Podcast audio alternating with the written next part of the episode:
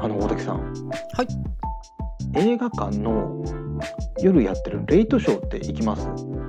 あーむむしろレイトショーで行くことの方が多いかもしれないですねあそうですよねなんかやっぱちょっと安くなるじゃないですかそうそう安いから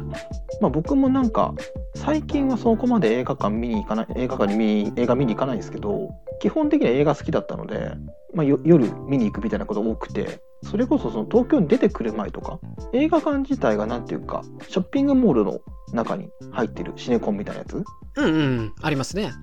たりとか、まあ、映画館も入ってるなんかちょっと複合施設みたいなところのレイトショーに行くことが多かったのでまあ今時映画館単体でやってるとこ少ないですからね、そうですねなんかまあ東京とかになってくるとまだちょっと話変わりますけど、うん基本はなんかそんな感じじゃないですか。でああいうところのレイトショーって終わりの時間でまあ12時ちょっと回るとかそんなになるじゃないですか。うん、日付またぐ時ありますねその時にショッピングモールみたいなところが全部閉まっててはいはいはいはいなんか謎の裏出口みたいなところ出されませんわかります車止めたのと逆側に出されたりしますそようねそうそうそうなんかこの裏側みたいなところから出るんだみたいな感じになって、うん、なんか普段見ないショッピングモールの姿になってますよねそうそうそういやなんかあの感じも含めてめちゃくちゃ好きでうんうんうんなんか卒業後に学校行ったみたいななんかそうそうそうそうあれあれこんなんだったっけみたいななねしかもなんか映画の見た余韻が結構残った状態であれがあるので帰り道も含めてめちゃくちゃ好きでうん、僕も割とあの、姿を変えたショッピングモール、好きですよ。うん。いやいいですよねなんか普段のなんていうか人がいっぱいいるような状態じゃなくて全然い人いなくてだいぶ閉まっててみたいな状態なんですけど専門店街の方、シャッター閉まってたりとかね。そうそうそうそうでなんかそこからなんかゾロゾロと映画見た人たちが帰ってくっていう感じはいはいはい。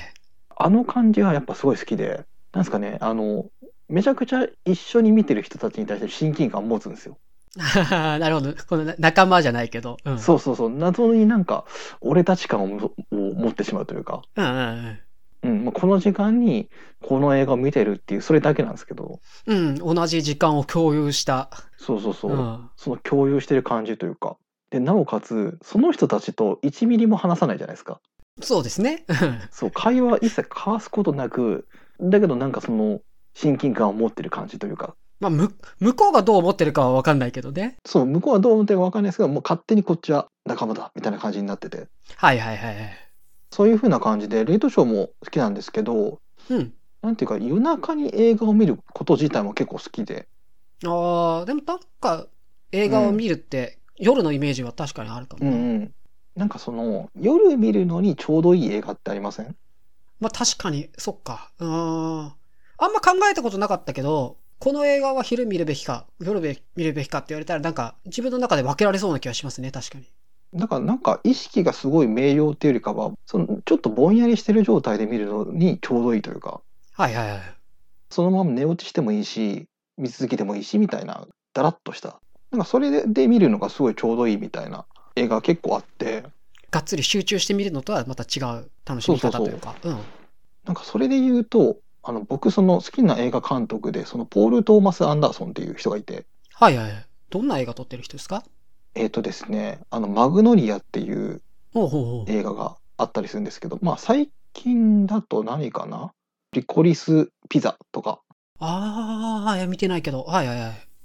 さっき言ったマグノリアをお正月の1時ぐらいにから始まる映画があって、お正月映画みたいなやつですね。夜中にやってるやつ。なんかそれをで見て、で結構好きになって、その監督の作品を結構その時間帯に見るっていうのが、フィット感がすごくあってというか、うん。夜中見る映画としてもあるし、なんか自分の思い出の中でも夜中のイメージがあったりとか。そうそうそうそう。まあ他の映画だとそのバッファロー66とか、ああ、はいはいはい。なるほど。うん、あれもなんていうか夜中に見るとちょうどいいというか確かに。うん。昼間に見ても別にいいですけど意識がはっきりしてる時に見るとなんていうかあこんなもんかみたいになるんだけどあの夜中ぐらいのぼんやり具合だとなんか心地いいやってなるというかちょっとまどろんで見れるというかね。そうそうそうちょっとまどろんで見るっていうところに観点があるから結構そこにフィットするというか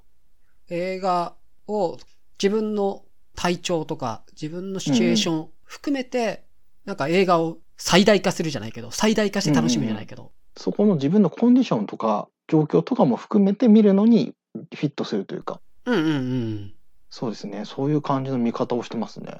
思い出したのはあのコーヒーシガレットとかまあ、まどろんでますね。あれ寝ちゃうな、俺。飲んでますよねそうそうそう単品で見た時に今昼間見たらなんだこれっていう感じになるけど夜中ぐらいだとなんかよよくわからんけれどまあ見ちゃうなっていう感じになるというかうんうん。うん、だからミッドナイトシネマというか、やっぱなんかその深夜のあのぼやっとしてる感じで見るっていうのがちょうどいいみたいな。うん。あれですね、そう考えると、よく寝落ちしちゃったって、この映画つまらなかったっていうことのうん表現だったりもするけど、別に寝落ちしたから悪い映画だったとは言えないみたいな。 うん、うん、うん。これ寝落ちさせてくれるいい映画だったみたいな。そうですね。2001年宇宙の旅とか。うんうんうん。あの、いい映画なんだけど、夜見ると確実に寝るなっていう感じとか。それとはまた逆で、泣いたけど良くない映画とかね。 あそういうのも言そうでえ,、すね言えますよね。別にそれあ、が、うんうんうん。その、泣いたからといって、それはいい映画だと自分は評価してないみたいな。泣いたのに違うんだっていう。これはうんうん。泣くシステムになってるから泣いただけであって、自分はいい映画だとは思っていません、みたいな。そうそう。なんかこれとこれを組み合わせたら人間泣くじゃんっていう。それ動物死んだら泣くやろ、みたいな。 そうそうそう。そんな、そんなずるいことしてもなんか特に内容ないのにみたいな。そうそうそう。いやだからなんかあれなんですよね夜中とかに見てるからちゃんと見れてないはずなんだけどそのちゃんと見れてないんだけどいいってなるっていう判断力を落として見る映画っていう。 そうそうそうそう判断力を落とした時にジャストフィットするっていう感じうんうん。 作り手としてはそれ嬉しいかどうか分かんないですけど、確かにそうっすね。うんまあ向こうそ真剣に作ってるのでただなんかいいってなるというかでなんかこれってそのエンターテインメントな映画を何も考えずに見るとちょっと違うじゃないですか。そうですね。なんかアクション映画をその瞬間を楽しむためだけに見るっていう頭空っぽな感じの見方ともちょっと違ってそう内容入ってはきてるんですよ入ってはきてるんだけど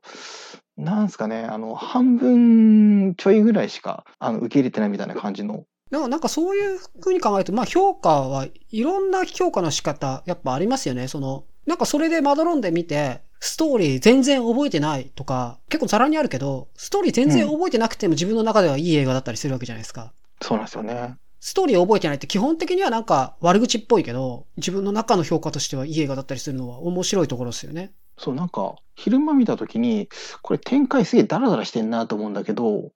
夜中に見るとその展開ダラダラしてるがむしろそのちょうど良さになってというかうんうん。こっちはだらだらとして見ようとしてるから展開もそれはだらだらするわなみたいな感じで、うんうん。それこそね、自分のコンディションと合ってるというか。うんうん、そういう映画をストックしていくのがちょっと趣味になってきていて、まあ、それこそ、えーと「リコリスピザ」とかは昼間見てていやこれはあの夜中見てえなっていうのをずっと思ってて時間間違えたな、みたいな。これはもう夜中に見てちょうどよくなるやつ内容だっていうああ。いややっぱなんかこのこの良さの伝え方ちょっと難しいけどちょうどいい日本語がないって感じですよね。ちょうどいい日本語ないんですよねそこ。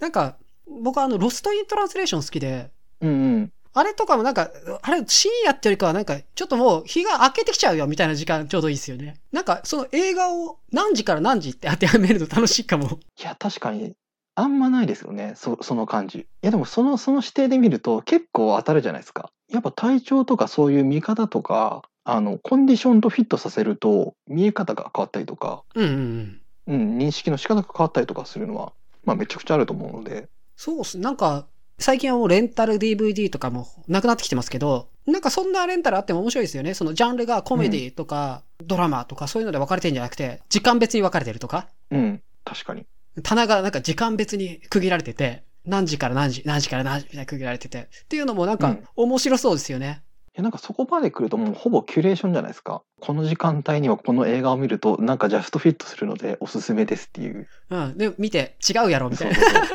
ううん、いやちょっと違った1時間ぐらい違ったなみたいなそれお前の主観すぎるやろ、みたいなね。そうそうそうそう。あとカフェイン、コーヒーを飲むか飲まないかみたいな微妙なところとか。ああ、一緒に飲むドリンクね。そうそうそう。それも結構映画によって違いそうだな。なんかその辺も含めて深掘りをしていく文化にしたいなっていうのをちょっと思いましたね。他の分類とかもあっても面白いかもしれないですね。なんかこういう観点で分けるの面白そうみたいな。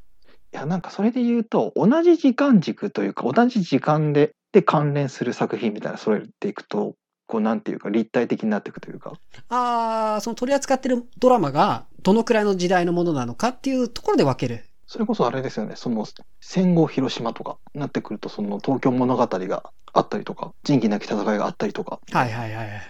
そう真逆なんだけどただ同じ近しい場所で起こってるっていうところでは結構共有共通してるというかなんかそれは今度なんか単なる映画ファンとは違う